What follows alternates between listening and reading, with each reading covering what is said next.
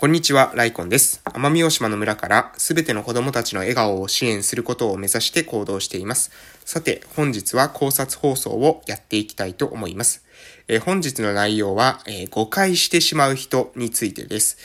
えー、これですね、実は、えさっきですね、えライブ配信しててですね、え思ったことで、もうね、思ったままに撮ってしまおうかなということで、えー、撮り始めたんですけれども、なのでね、全く、えー、まとまりないです。えー、まとまりというか、まとめてない状況で、えー、話させていただきます。えー、誤解してしまう人っていると思うんですよね。皆さんも誤解された経験はないでしょうか？誤解っていうのは、例えば自分が思っていたこととをなんか違う解釈をされるってことですよね。自分が A だと思ってたものが B だという風に解釈されたり、うん、例えばとてもね、善意でやったことがなんかあの、裏があるんじゃないかなんていう風に思われたり、うん、するっていうことは、えー、あって、で、そういう時にね、結構がっかりするってことって少なくないと思うんですよね。自分は善意、でやったつもりが、えー、そういう風に受け取られてきたなんて、みたいな感じで、えーがっかりしてしまうことってあると思います。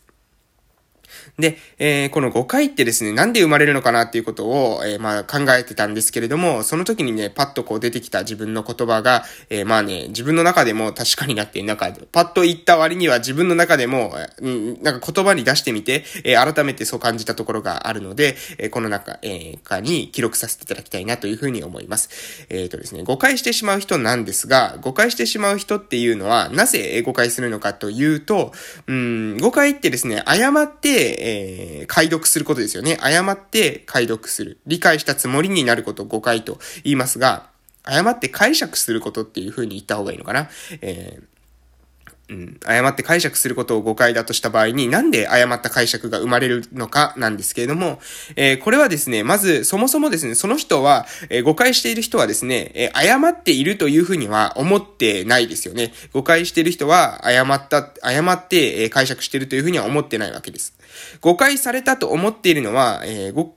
誤解をされた側だけで、誤解している人はですね、えー、誤解をしているということに関してはですね、無自覚なんです。つまり、その人は誤解していると思ってなくて、理解しているというふうに思っているということですね。誤解されたというのは、えー、誤解された側の立場の人だけで、誤解した人は、誤解した、誤解してやったぜとかっていうふうには思ってなくて、理解したと思ってて、その理解が誤解であるということです。ではなぜ、え、理解が誤解になってしまう人がいるのかというと、それはですね、もうシンプルにその人にとってはそういった理解しかできないからだというふうに思います。つまり、え、誤解の真、真、本質ですね。誤解の本質っていうのは、その理解、相手のですね、その理解、理解した時のその解釈の中に、相手の世界観が、え、現れているということなんじゃないかなというふうに思います。つまり誤解した人には、その誤解した人っていうのはですね、自分の中の世界での理解をしたということです。相手の世界を理解でき、相手の世界の解釈を誤って、自分の世界の中で相手のですね、行動、行為、言葉を解釈してしまった。そのために、そこにですね、違いがあるので、誤解が生まれたということだと思います。なので、私はですね、誤解を完全になくすというのは、これは難しいことだろうと思っています。なぜかというと、え人がですね、全く同じような、えー、何ですかね、心の状態になったり、え世界観、えライフスタイルを身につけるっていうことは難しいと思うので、え私たちがですね、完全に理解し合えるっていうことは、もしかしたら難しいのかもしれません。えそこで重要になってくるのが誤解しない時の、しないための立ち回りだと思うんですけれども、その誤解しないための立ち回りっていうのは、あの、もう聞くときにですね、相手の話を聞くときに、解釈を一旦挟まないっていうことです。相手の、え話を聞くときに解釈をはな挟まずに、え聞く癖をつけると、え誤解というのは減っていくんじゃないかなと思います。これはあくまでですね、聞く側が解釈をしないという風にしないと、話す側がですね、いくら言葉巧みにですね、説明したとしても、そこにもう誤解のフィルターがかかってしまっていたら、絶対にですね、そこで濁ってしまうわけなので、まあ、要するになんだろうな、えー、汚れたコップでですね、水を入れたらですね、いくら綺麗な水を入れても、コップが汚れてたら、泥水になっちゃいますよね。汚れた水になっちゃいますよね。それと一緒のことです。えー、自分が情報を受け取るときに、その受け取る器がですね、器の中にもうすでに不純物が入っていたら、いくらですね、水を飲んでも、これ水じゃなくないっていう風になっちゃうんですよ。なんか美味しくないんだけど、とかなんか変な味がするんだけど、それはですね、水の問題じゃなくて、えー、あなたのそのコップの問題のこともですね、往々にしてあるわけです。なので、解釈を挟まないで聞くということ。相手の身になったつもりで、相手の視点に立ったつもりで、えー、聞く。まあ、これをですね、私は傾くように聞くっていうことで、傾聴というふうに言ったりするんですが、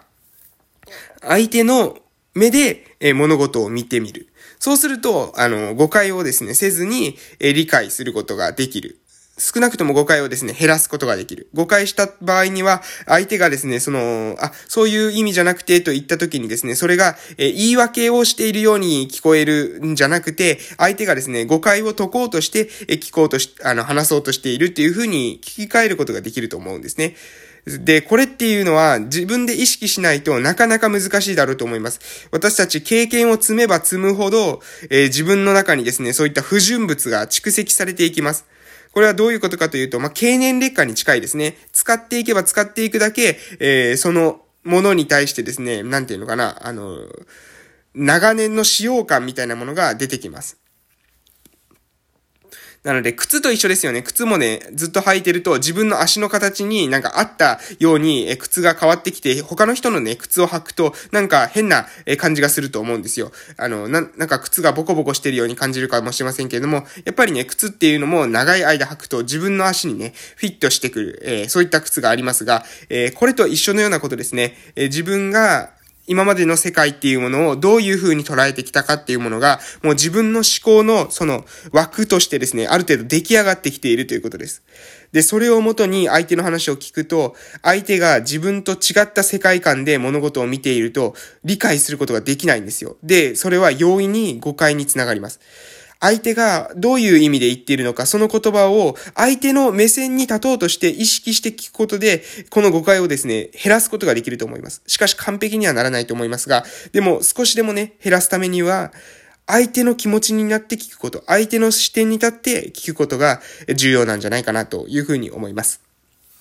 え今日はですね、こういった話をさせていただきました。なぜ、え誤解が生まれるのかということについて話させていただきましたが、えー、なぜ誤解が生まれるのか。それは、えー、誤解している人はですね、そもそも誤解しているというふうに認識していません。誤解しているというふうに思うのは誤解された人だけですね。えー、誤解している人自体は理解したと思ってるわけです。そのか、この、え解釈をしてるんですけど、その解釈で間違いないというふうに思っているわけなんですね。